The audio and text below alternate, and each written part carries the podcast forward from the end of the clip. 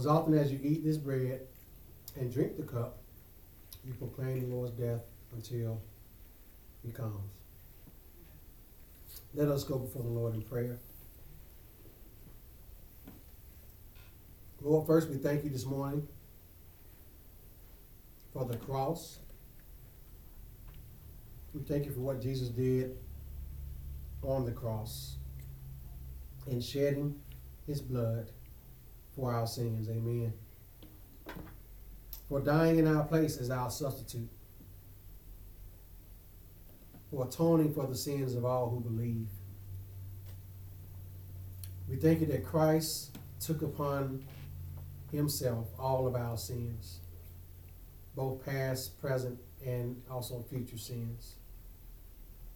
We thank you, Lord, that Christ instituted the sacrament of communion for us to observe and to always remember, to be reminded of the work that Christ did on our behalf. And Lord, let us ever be so mindful of this work that Christ did in paying the penalty that we could not pay. He paid the debt that he did not owe. And we owe a debt that we could not pay. So Christ put it upon himself, and Father, for that we are grateful. Lord, we thank you also this morning for your word. As we read earlier, your word is at work in all who believe. Lord, that is so comforting and so reassuring, and that is so encouraging, Lord, that as we hear your word preached, as we read it, as we listen to it, Lord, you supernaturally work in the hearts of all who believe your word. You work your truths into us, your, your promises, your warnings, your encouragements, your admonishments. You work your word into us, Lord. And I pray that you, Father, continue to work mightily in us through your word.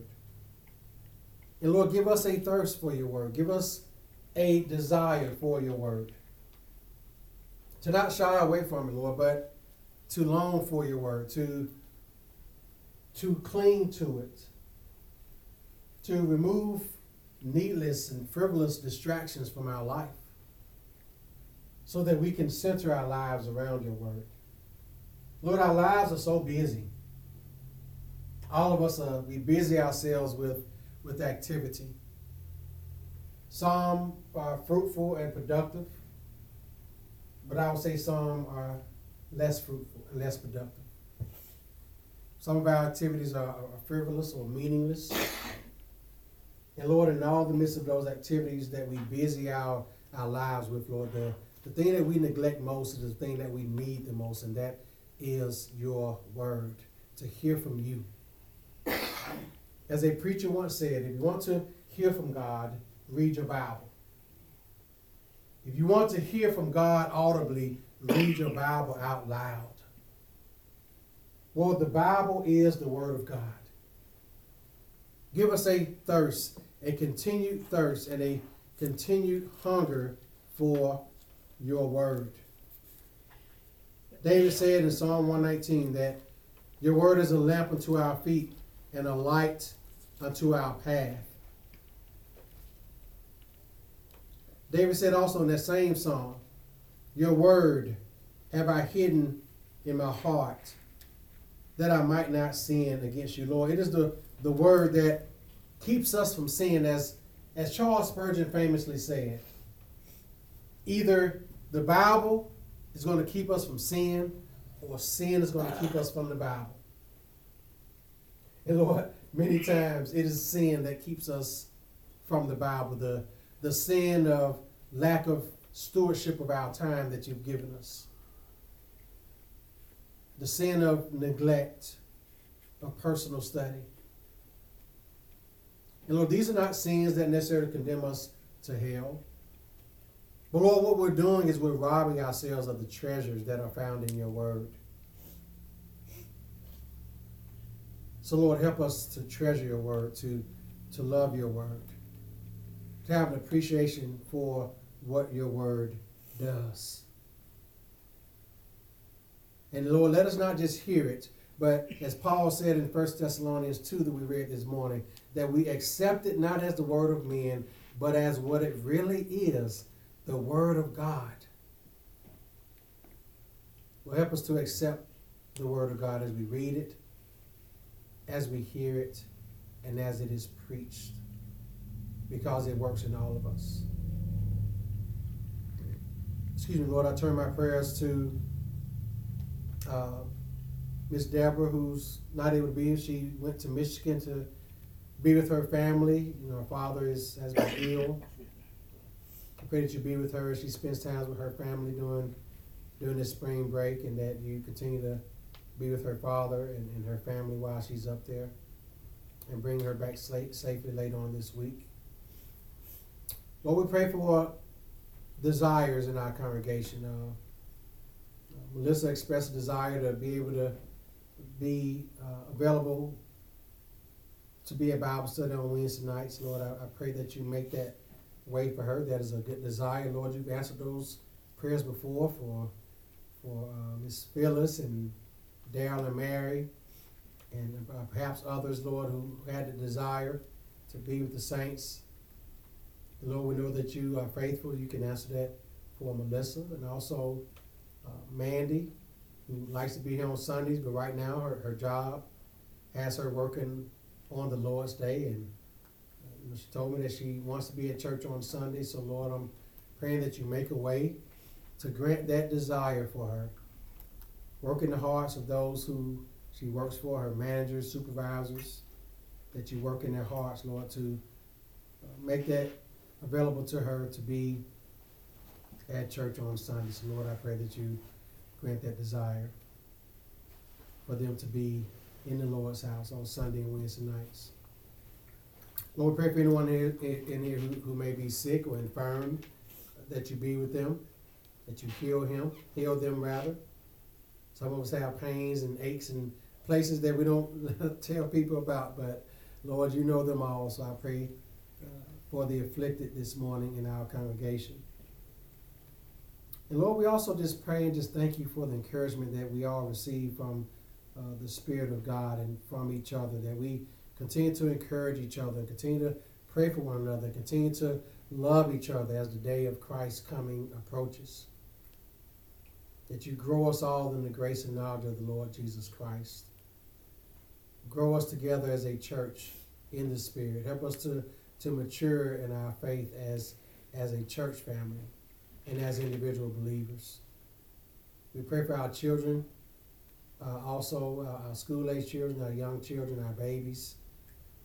Lord, that you work mightily in their hearts, bringing them to a saving faith in you. But also, Lord, growing them in their faith and giving them those godly desires that they need to, to function in this world as a witness to the gospel, a witness to Christ. And Lord, we pray again for our like minded uh, sister churches and other like minded churches. For all the brothers laboring this morning in the gospel, Bob, uh, continue to bless them, Lord. We thank you for the good report from uh, Marianne, by the way, with her cancer diagnosis. Lord, we thank you for what you're doing in her. Continue to, to heal Marianne. We love her dearly here, her and Bob. Continue to be with them. And Bob, as he and Justin Shepherd uh, Anderson Bible Church in Carlton at Grace Fellowship, and Phil at Redeemer, Anthony at Christian Fellowship, uh, Justin at Mountain View, Cody at Iron City, and other men who are leading good churches, good men, preaching the true gospel of Jesus Christ. That you be with us all, Lord. Continue to strengthen us as men to lead our church as well, to be good and faithful shepherds of your people. And Lord, the gates of hell will not prevail against your bride, the church. May we continue to trust in you to grow your church as you see fit. And Lord, as we come to the preaching of your word, looking at the security that we have, that we are kept by the Holy Spirit. Those of us who struggle with the assurance of our faith, Lord, may you comfort us and encourage us in this precious doctrine as we look at it today in this passage. And Lord, those who are not in you just yet, that you may bring them to a saving faith, that they may know that they cannot keep themselves but we are truly kept by the Lord Jesus Christ through the ministry of the Holy Spirit. Lord, illuminate your truths to us this morning by your Spirit. Encourage the faithful, convict the sinners, and bring them to a saving faith. In Christ's name I pray, amen. Amen. Amen. Let us turn to Ephesians 1, verses 13 through 14. This is our, I think, seventh sermon in this first chapter, the first 14 verses. So this morning we want to speak about security, being secured, being sealed, and what that means for us as the saints and the faithful in the Lord Jesus Christ. There are some Christians that struggle with their assurance of salvation. There's some Christians, I'm talking about true Christians, who struggle with whether they are truly kept by God or not. I remember uh, the old churches that, that we were a part of, one of the common phrases, and sometimes some of us can slip up and say it here. Uh, one of the common phrases that people will say is, I just want to be saved, or I just want to stay saved. Now, there's a human responsibility element to that, but the thing we want to remember is God's sovereignty over our salvation. That if God calls us, God keeps us. That's what we must remember. He who calls keeps. That's what we have to remember as believers. So let's look at our passage here, and of course, we're going to start from the beginning, get in context. And this is a good thing to do when you're reading scripture, of course, is looking at the context of everything. I'm going to start at verse 11 this time, but we know that Paul is speaking to the saints, the faithful in the Lord Jesus Christ, that God, uh, Christ has blessed us with their spiritual blessing in the heavenly places in verse 3, that he chose us before the foundation of the world, that we should be holy and blameless. He predestined us for adoption as sons to the praise of his glorious grace. He's accepted us in the beloved, meaning that we are accepted in Christ. We talked about that a few weeks ago that we are accepted in Christ, and that's the only acceptance that truly matters. Excuse me. We're also redeemed through the blood. We have forgiveness of sins. According to his grace that he's lavished upon us, he's given us all wisdom and insight so that we can know his will for us, the mystery of his will. We learned last week that we have an inheritance and that he works all things according to the purpose and counsel of his will. We talked about how God is sovereign in our salvation. So now we get down to verses 13 and 14. He says, In him you also, when you heard the word of truth, the gospel of your salvation, and believed in him, were sealed with the promised Holy Spirit, or the Holy Spirit of promise, as some translations say, which is the guarantee of our inheritance until we acquire possession of it to the praise of his glory. Amen. You notice that phrase, you know, one good thing when, when you're reading scripture to do is to highlight re- repeated phrases and repeated words that you see in the passage. That's always good and helpful. You see to the praise of his glory here at the end of verse 14. Okay? But you also see it at the end of verse 12. So there's a reason for that. Beginning of verse 6 to the praise of his glorious grace. So when you see that repeated like that, it, it, it lets us know that there, there's a theme taking place that Paul wants us to know. So we see in this passage here this morning that same thing that we are secured, we are kept, we are sealed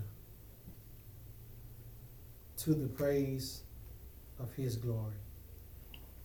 So, our sealing that God does is for His glory and ultimately for our good. So, just as an introduction here, uh, God, even in this passage and this period, He wants us to appreciate the blessings that He has given us, that He does for us. And sometimes we need a little reminder to get our focus off of some of the areas of confusion. And you know, we face these uncertainties in life and and we have things that go on in our life. Sometimes life can be chaotic. And what we do in those moments is we often take our minds off of the blessings that God has blessed us with, the spiritual blessings that we have. Because life gets real sometimes, right? And when it does, we can lose focus on the blessings that we have in Christ. It, it is easy for us to do that. Our enemy, our adversary, Satan, is the master of distraction. His goal is to distract us from seeing those blessings. But God wants to remind us to reel us back in to the realization that we have a lot to be appreciative for. We have a lot to be grateful for when it comes to the spiritual blessings that we have in Christ. Now, our salvation was accomplished by the triune God, by the, the Trinity. Each person in the Godhead has a act in our salvation. It is God who calls us by his effectual grace. It is the Holy Spirit who regenerates our heart. The Holy Spirit does the work of regeneration. The, the Holy Spirit, the third person of the Trinity, regenerates or makes our heart new. We're going to see that when we get to chapter 2. God calls us, God the Father calls us. He planned our salvation for his own glory. We see this in uh, verses 4 through 6. He chose us in Him before the foundation of the world to be holy and blameless. He, he predestined us as adoptions of sons through Jesus Christ. So that's Christ's role in our salvation. It is done through Christ by the means of the Holy Spirit. So this is how it works God calls us through Christ by means of the Holy Spirit. That is how the Trinity works in our salvation. It is God who calls us through Jesus Christ by means of the Holy Spirit, by the power of the Holy Spirit. And the Holy Spirit is the one, the person who regenerates our hearts, who takes us from being spiritually dead to spiritually alive. God chose us, He predestined us to adoption to the praise of His glory. In verses 6 through 12, we see this big theme that God executed our salvation through God the Son for his own glory. I just mentioned that. In verse 7 says, in accordance to the riches of his grace. So we, and through God the Father, we have redemption, the forgiveness of sins. God blessed us with insight into the mystery of His will. We talked about that a couple weeks ago. And the will of God is that Christ should have preeminence. And then we see the sovereignty of God also involved in our salvation. So we see the Trinity at work in our salvation. So now we get down to these two verses we were sealed with the promised Holy Spirit. Now, as believers, we should not have insecurity about the future, but a lot of us do. But insecurity about our future, what it does, it has an effect on our enjoyment of the present. It has an effect on our enjoyment of the present when we don't understand our security.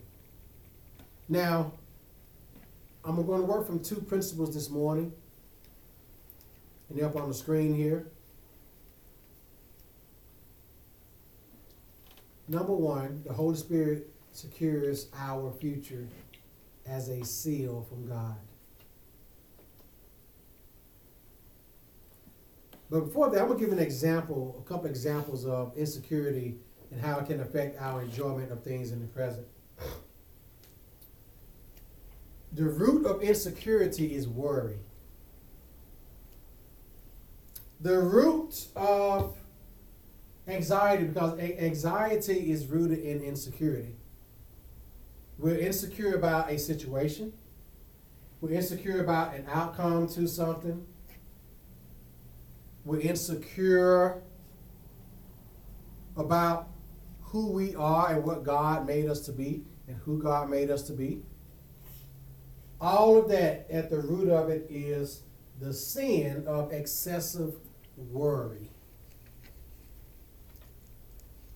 And if you think about it, those of us who struggle with that, excessive worry can be crippling. You can become, you can become paralyzed with worry, paralyzed with anxiety, paralyzed with insecurity. And what it does, it paralyzes you to the point where you don't want to do anything. You don't want to take any action. you just want to sit and worry about your worrying. You ever been like that before? You've been so paralyzed with worry that it, it, leads to inaction? Because at the root of that insecurity is worry.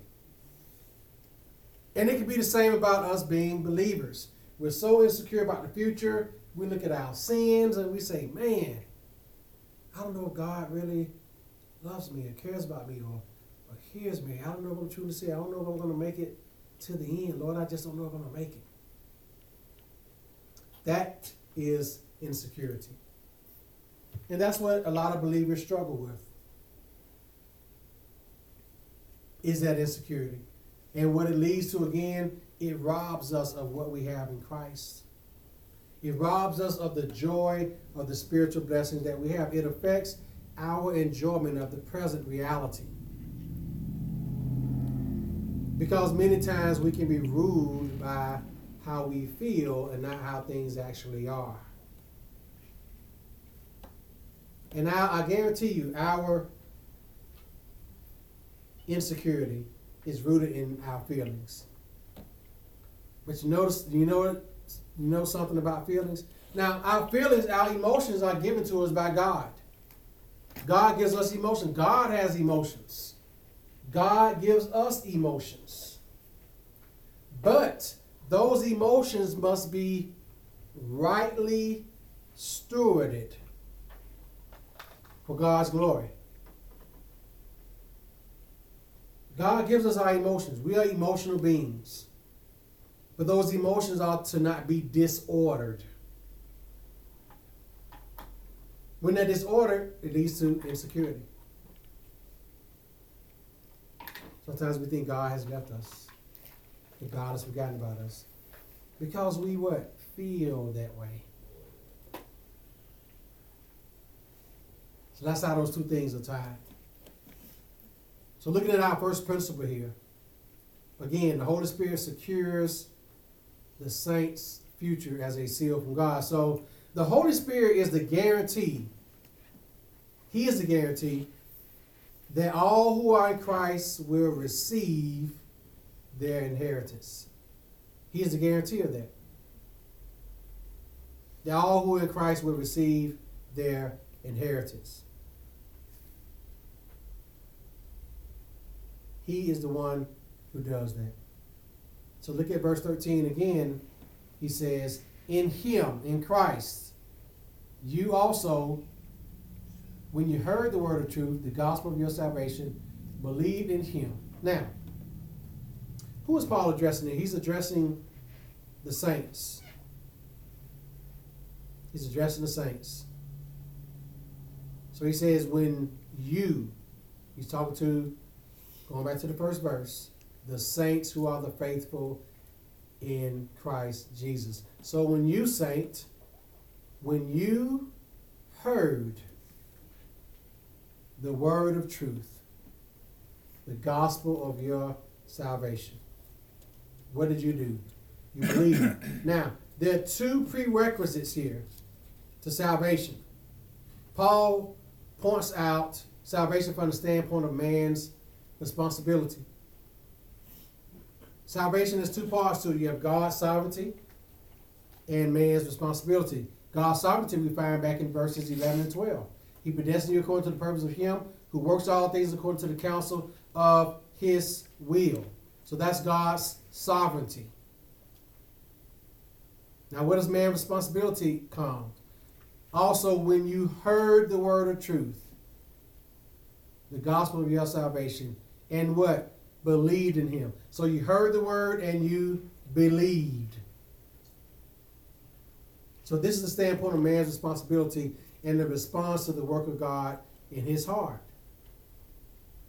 So up to this point, Paul emphasized that it had been totally God's initiative in working when it came to salvation. Now, the sealing with the Holy Spirit is not something that happens as, you know, something subsequent to believing. That comes after. It's not a second blessing or a second work of grace. Okay? So we must understand that the sealing with the Holy Spirit is associated with our hearing and our believing. We don't believe in a second blessing as the Pentecostals falsely teach. So, context is essential here as we look at this. The word of truth, the gospel of your salvation. Now, the word of truth is what? God's word. What does God's word contain? The gospel of our salvation. It is the gospel that does what? Saves. It's the gospel that saves. We have to hear the gospel. The Bible says faith comes by hearing, and hearing by what? The word of God. Now, how do we address the lack of security that we have? How do we address our insecurity when it comes to our salvation or any area of our life? We address it this same way. We seek to hear God's truth as it applies to the area, and then we believe it. Think about the insecurities that you have in life. How do you address those insecurities? By the Word of God, by the Word of truth. You go to the Scriptures. That's why we talk about it all the time. We read the Word of God. If you've been reading through First Samuel with me, you notice the last few chapters, it chronicles how many times Saul tried to kill David. David was running from Saul uh, up, to one point had tried to kill David 17 times. Saul had it out for David for no reason. And David actually had two opportunities to kill Saul. One time Saul was in a cave and David came and took his robe. And his servant said, Let's kill him right now. David said, No, you're not to touch the Lord's anointed. And then the second time that I just read, I think this morning, the same thing. David had an opportunity to kill Saul. Because guess what? After all, Saul tried to kill him numerous times. And David had the opportunity, but guess what? He told his servant, No, I'm not going to touch the Lord's anointed. Now, what does that mean? David was fearing for his life. But you know what David did? Some of the Psalms that David wrote that we read came from when David was hiding in caves. He was hiding from Saul. He went to the Word of God for comfort. He crafted and penned scripture to comfort him while he was running for his life. He wrote Psalms. He went to the Word of God. He retreated to God in those times when he was worried about his life. I think about uh, the prophet Elijah. After uh, he defeated the, the, the 400 prophets of, of Baal on Mount Carmel in 2 Kings. and Jezebel put out a death sentence uh, to him. And Elijah ran and, and hid from her under a tree. And he was discouraged. And God fed him with ravens, with food from ravens. But in those moments, he God comforted him. We're comforted by the word when we have those insecurities. The word of truth, the gospel of our salvation. We are to seek to hear God's truth as it applies to those areas that we have insecurities about. And we trust the Savior who is able to deliver us.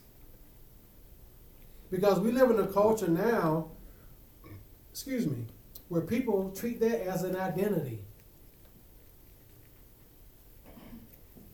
They treat it as an identity, as a personal identity, something to nurse and, and be proud of. Remember, Christian, our identity is where? It is in Christ. It is not in our anxieties or our worries or our insecurities. Our identity is who we are in Christ. That is what matters more. You know why? Because no one can take that away from us. No situation in this world can take that away from us. So, when we are confronted with these insecurities, we look to the word of truth, the gospel of our salvation. And we don't only look to it, but we hear it. That means we receive it. And we do what it says to us. So he says here, continuing in verse 13, and you believed in him, were sealed with the promised Holy Spirit, or some translations say the Holy Spirit of promise. Now, what's the meaning of the seal? To seal means to mark as one's own possession or ownership. So the meaning of the seal to God and to others is, is like it's, is to be branded. It shows that we belong to God forever.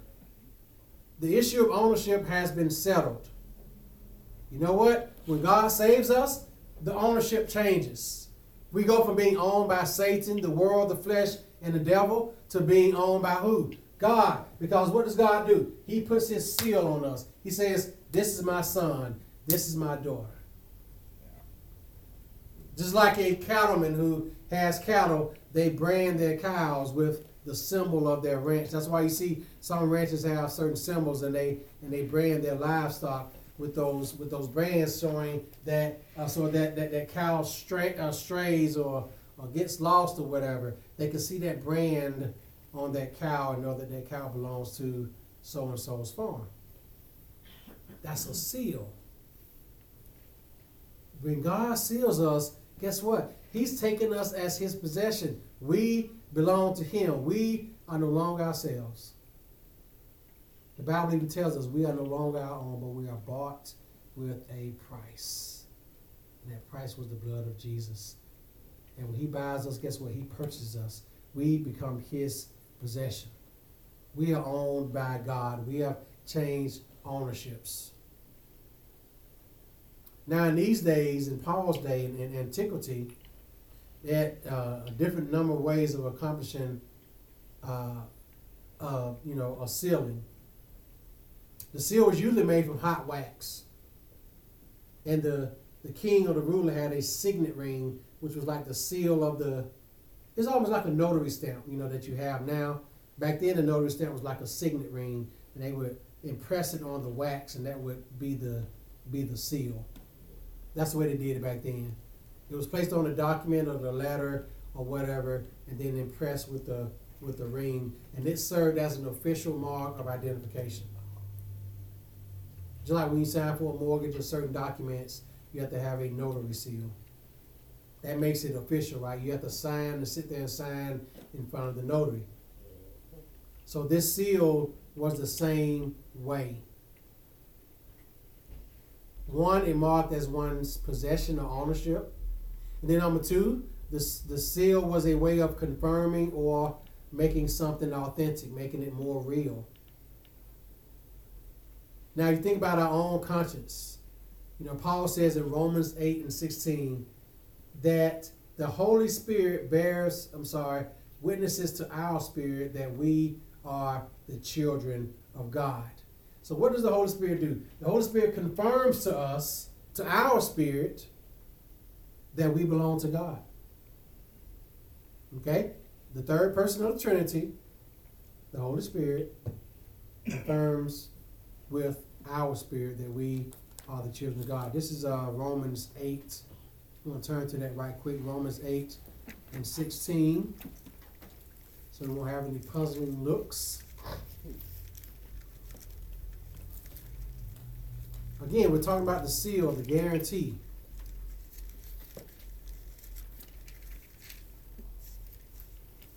Romans 8 here.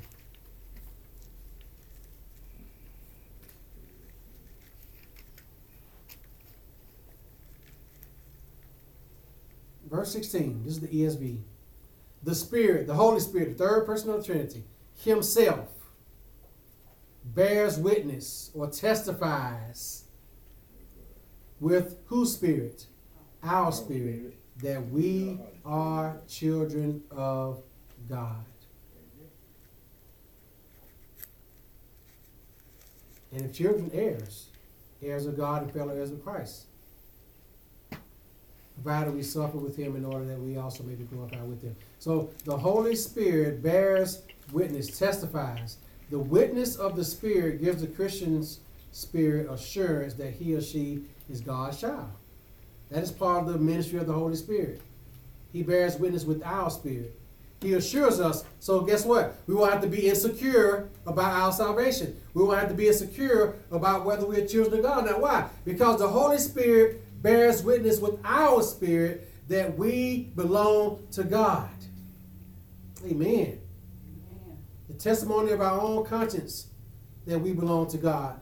And because we belong to God, we enjoy all these spiritual blessings that we read about in the first few verses of Ephesians.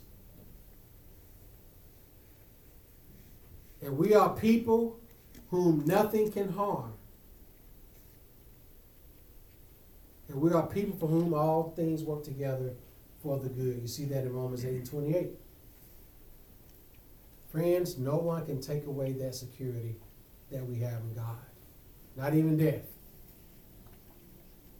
Paul says, not even death or life can separate us from the love of God, uh, which is in Christ Jesus our Lord. It says that in Romans uh, 8 also. I think Romans 8 38. Nothing can take away the security that we have in God. We are what? Sealed.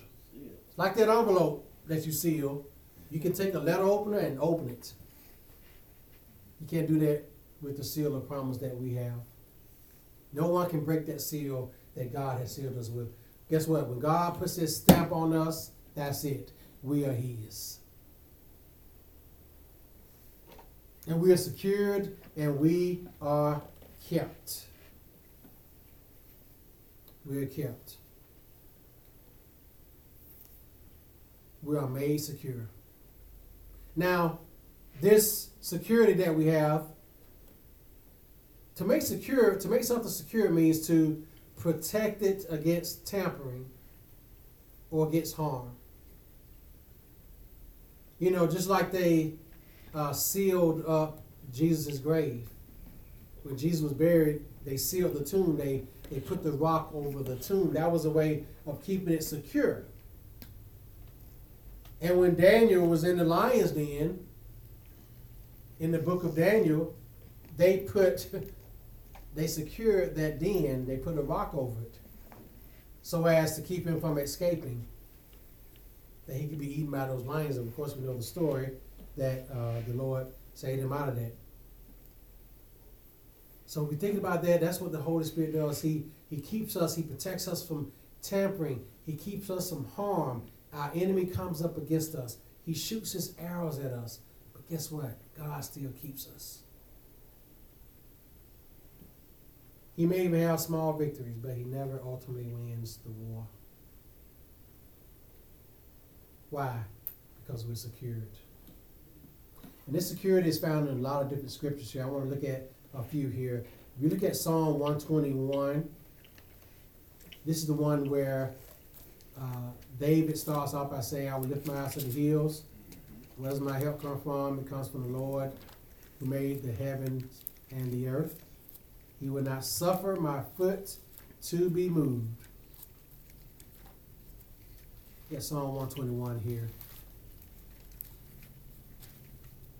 We're talking about security, how, how God has sealed us, how God has kept us. Psalm 121. This is a psalm of David. No, I'm sorry, psalm of ascents, going up to the temple. Look at verse 3 and 4. And listen to the wording. He will not let your foot be moved. That's keeping. Keeping you what? Secure. That means keep it from slipping. I know the King James says he will not suffer your foot to be moved. That means allow. He who does what? Keeps you. Keeping is what? Keeping you secure. He never what? Slumbers or sleeps. That's how secure God keeps us. Behold, he who does what? Keeps Israel. Neither slumber nor sleep. So what do you see in that in those two verses? Keep. Keep. Not allow your foot to be moved. God keeps us secured. And then look at verse 7 in that same psalm. The Lord will keep you. This is the ESV. The Lord will keep you from all evil. He will keep your life. And then verse 8, the Lord will keep your going out and your coming in. Look at that, people. God secures us. We are secured. Once you become a saint of God, you will always be a saint of God. You will be secured. So that's one.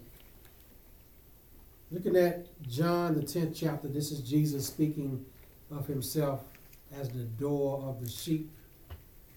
Look at John 10.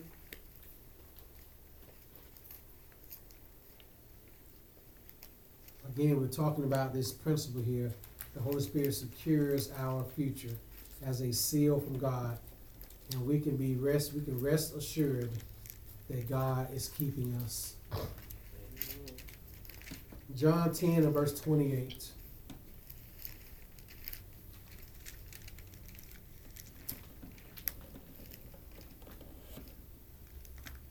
Christ saves us and Christ keeps us.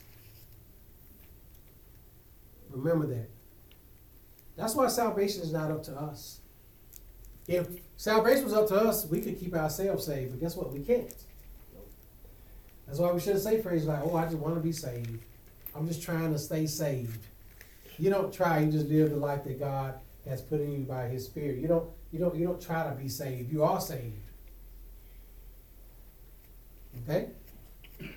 In John 10, 28, this is what Jesus says here. I who, who gives us eternal life? He does, Jesus. Amen. He gives us eternal life. And then he's speaking of his sheep, those who are his. Okay? And who will never perish? His sheep. Go back to verse. Let me just look at the context here. Verse 27. My sheep hear my voice, and I know them, and they follow me. So he's speaking of his sheep, those who are his, those who belong to him through salvation. He says, What? I give them eternal life, and they will never perish. Never perish. And no one will snatch them out of my hand. Why? Because he keeps us. And what does he say in the next verse? My Father who has given them to me is greater than all, and no one is able to snatch them out of the Father's hands. I and the Father are one.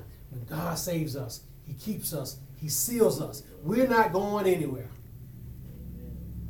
A person who apostatizes, who departs from the faith, they never were saved. First John says that. They were not from among us because they were not of us. They had been of us, they would remain of us. Amen. But because they went out from us, they proved that they were never of us. As, as, as R.C. Sproul uh, famously said, and I quote this a lot, if, if you lose it, you never had it. And if you have it, you'll never lose it. Why? Because we're secured. God put that signet ring on us. He sealed us with the Holy Spirit. We are kept secure. We don't have to worry about losing our salvation because it's not ours to keep. It is God who keeps us saved. Now, we work out our salvation. As Paul says in another letter, work out your own salvation with fear and trembling, because it is Him, God, who works in us both to will and to do His good pleasure. But we work out our salvation, we don't work for our salvation.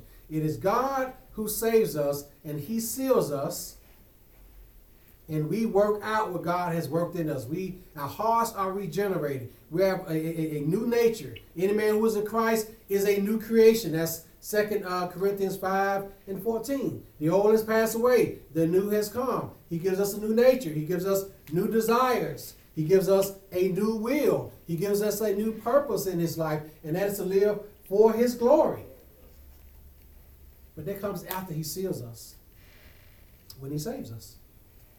When God saves us, that seal is automatically on us. We may stumble out of the gate. You know, when I was a young Christian, I, I was stumbling all over the place. I was a I was in cage stage. I was just I was just let loose. Didn't have a lot of good discipleship when I went to college after God saved me. But guess what? By His grace, man, God kept me. It wasn't me keeping myself. He keeps us. He seals us. Another scripture. 1 Corinthians 1 and 8. And the Apostle Paul says this. 1 Corinthians 1 and 8. This is this is a good, good passage here.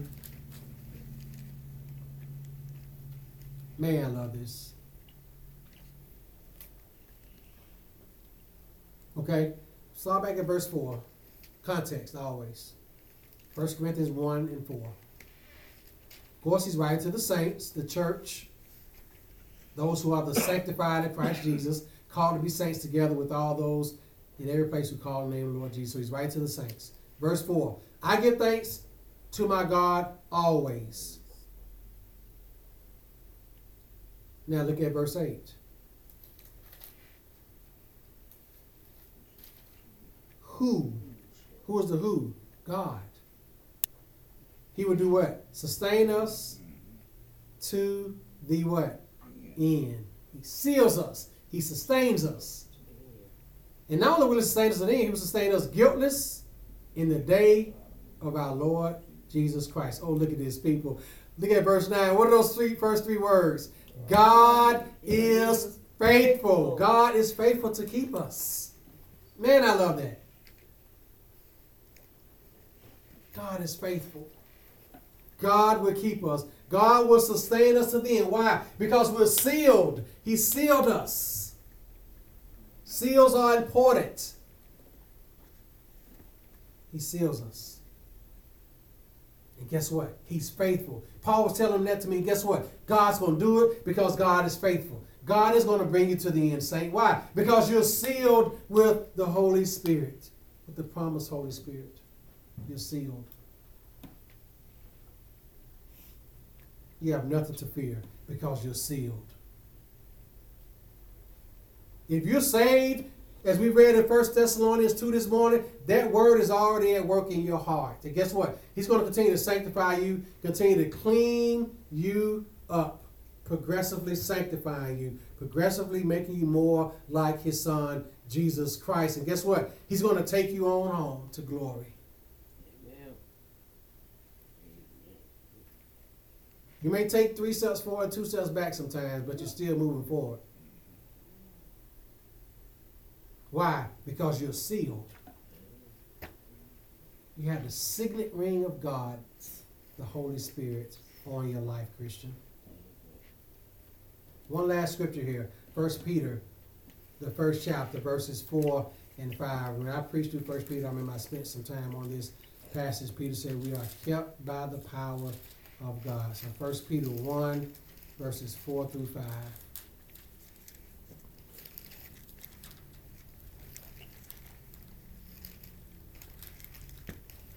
The word kept means be kept. We're kept secure.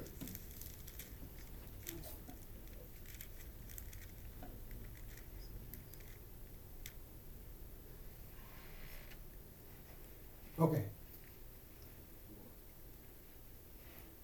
I'm sorry, verse 3. It says, Blessed be the God and Father of our Lord Jesus Christ, according to his great mercy.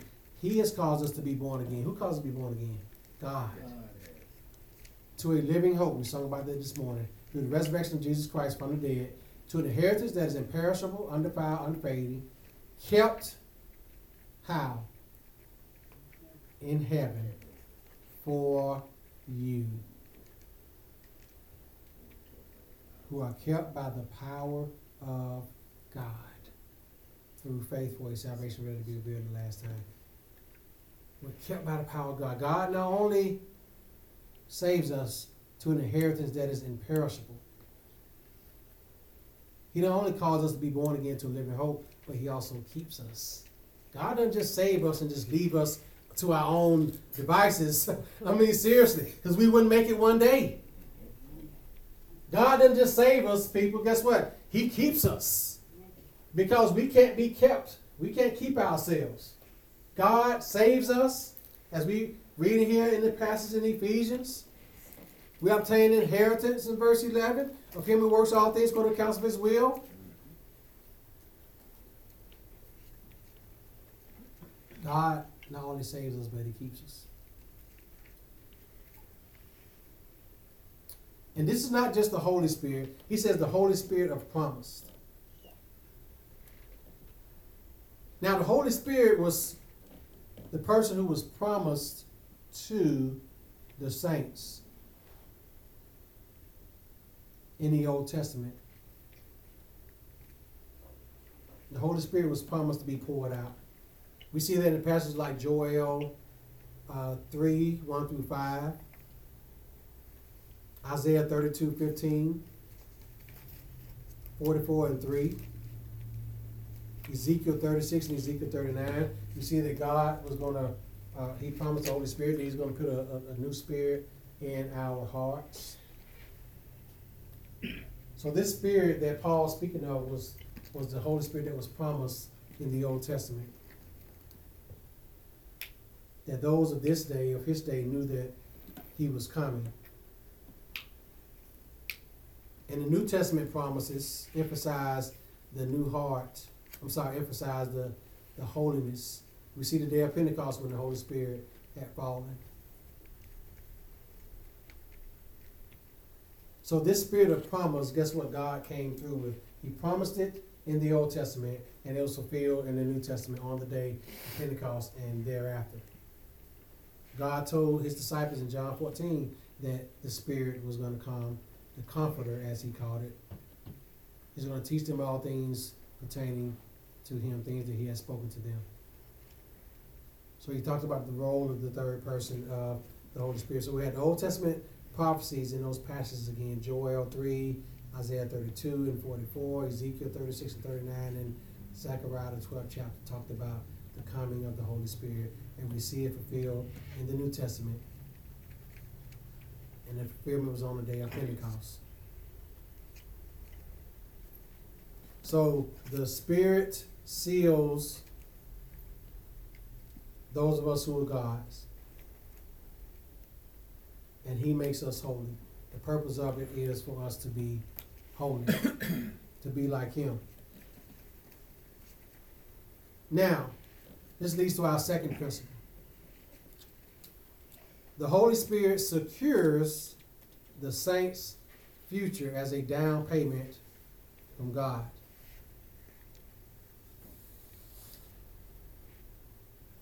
many of us here who have bought things, especially like cars, for the most part, or a house, you have to have what people call earnest money. When you buy a house, you have to have earnest money. Earnest money is basically you have to have the money in your save in a savings account. so if you make a bid on a house put out a contract on the house, you have to have what they call earnest money in the bank. You have to have that down payment already ready. You have to pay that earnest money to basically put a contract on the house to be sold. Earnest money is like a down payment. Most times when you go get a car, you know, you can get one zero down, that's fine. But most people go and they put down what? A down payment. You'll see down payment specials on car advertisements. You'll see them when you pass by Pokey Primer. You'll see what, five hundred dollars down or thousand dollars down. You see all those down payments. So down payment is like a partial payment in advance. It's like a, a first installment. I remember when I got me and my wife's uh, first uh, rings from Zales Jewelers down in, in Montgomery in uh, it was at Eastdale Mall way back in uh, 1998 when I bought our engagement rings. I remember uh, I had to put down a down payment in order in order to finance it. So that down payment was showing that, that, that payment in advance. So what that shows us in this passage is that the Holy Spirit, our present possession of it, is a sample and it's a guarantee. It is a partial payment for our future inheritance. That's what the Holy Spirit is. He says it here in verse 14. Who is the guarantee of what? Our inheritance. So the Holy Spirit is a down payment for our inheritance, a guarantee, a, a surety. The Holy Spirit is the guarantee or provide a down payment, our share in the eternal kingdom. That's what he does. Because the Holy Spirit applies to all God's powerful working in redemption. That's what he does. So he is that down payment of our inheritance.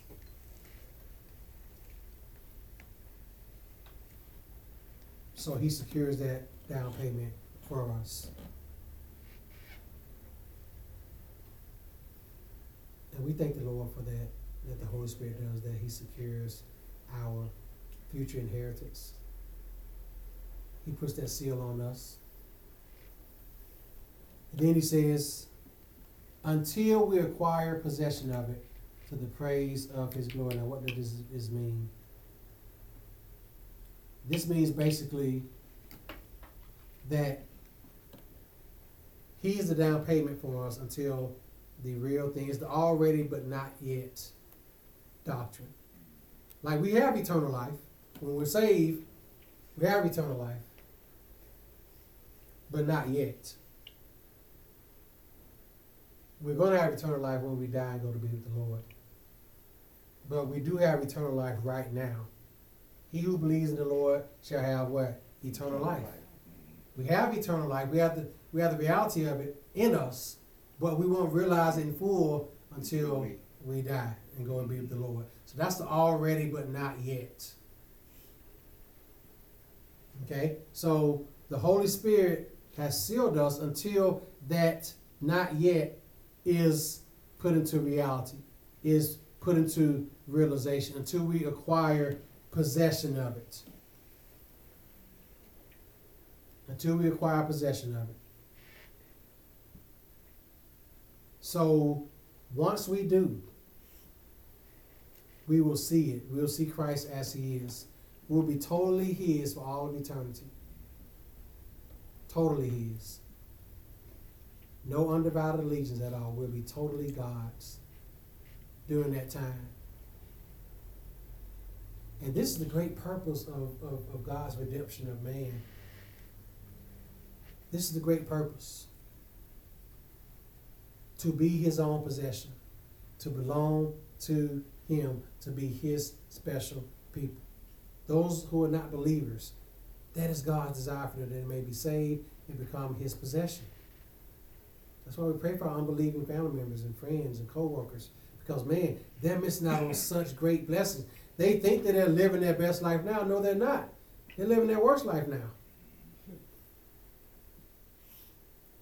Why? Because they don't belong to God. They're not in Him. They're missing out. They're believing the lie. So as we conclude and go into our applications here, let us appreciate our spiritual blessings, our secure future. The fact that our future is secured, friends, should help us to enjoy the present. Enjoy what we have in Him.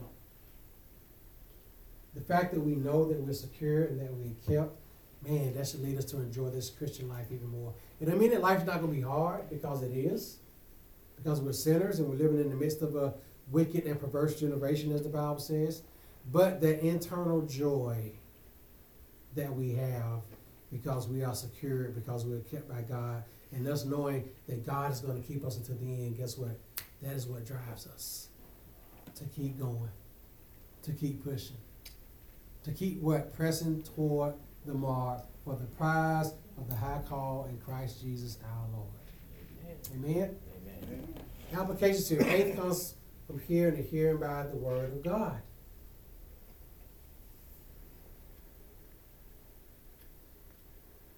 Those who come to faith must come by hearing. Hearing by the word of God. The gospel of their salvation. They heard the word of truth and they believed in him. This is a rhetorical question. Who is powerful enough to break that seal and to bring into question our eternal security? No one. Paul asks this question in Romans 8. Who can lay a charge on God's elect? None. No one. No one, friends, is powerful enough to break that seal that we have from God and to bring into question our eternal security. No one can do that. No one is, there's no force on this earth that is powerful enough to do that. None, not one. Number three, how good is God to keep his promises? He's 100%. The Holy Spirit of promise, guess what? It came on the day of Pentecost. That promised spirit that was prophesied in the Old Testament, guess what? It came on that day and it remains until this day. And he keeps us until that day when he comes back. Why does God want to fully redeem us and possess us as his own possession? Because he loves us so dearly. Because he has sealed us. God has poured out his love on us. And we thank him for it. Friends, he loved the unlovable. He redeemed the uh, unredeemable. As the scripture says, Christ died for our sins, the just for the unjust. We were the unjust ones. Christ was the just one. Yet he died for our sins. Amen. Thank the Lord. Let us pray as we close. Father, thank you for the fact that you sealed us, that you secured our future as believers. Lord, help us to rest in the assurance that we are yours. As your word says, the, the Spirit testifies with our spirit that we are your children. Lord, help us as believers. Keep us, keep us in that realm of, of, of just knowing that we are secure, that we are kept by you, and that you will not lose us, that you will not let go of our hand. And Lord, I pray for those who are not saved who hear this, those unbelievers, Lord, they are they miss out on such great blessings. They miss out on such great privileges. Lord, I pray, Father, that you convict them of their sins, bring them to a saving faith in you. Lord, thank you for securing us. Thank you for your word, the gospel of our salvation. May we hear it and may we believe it. And may you encourage the saints by it. In Christ's name I pray. Amen. Amen.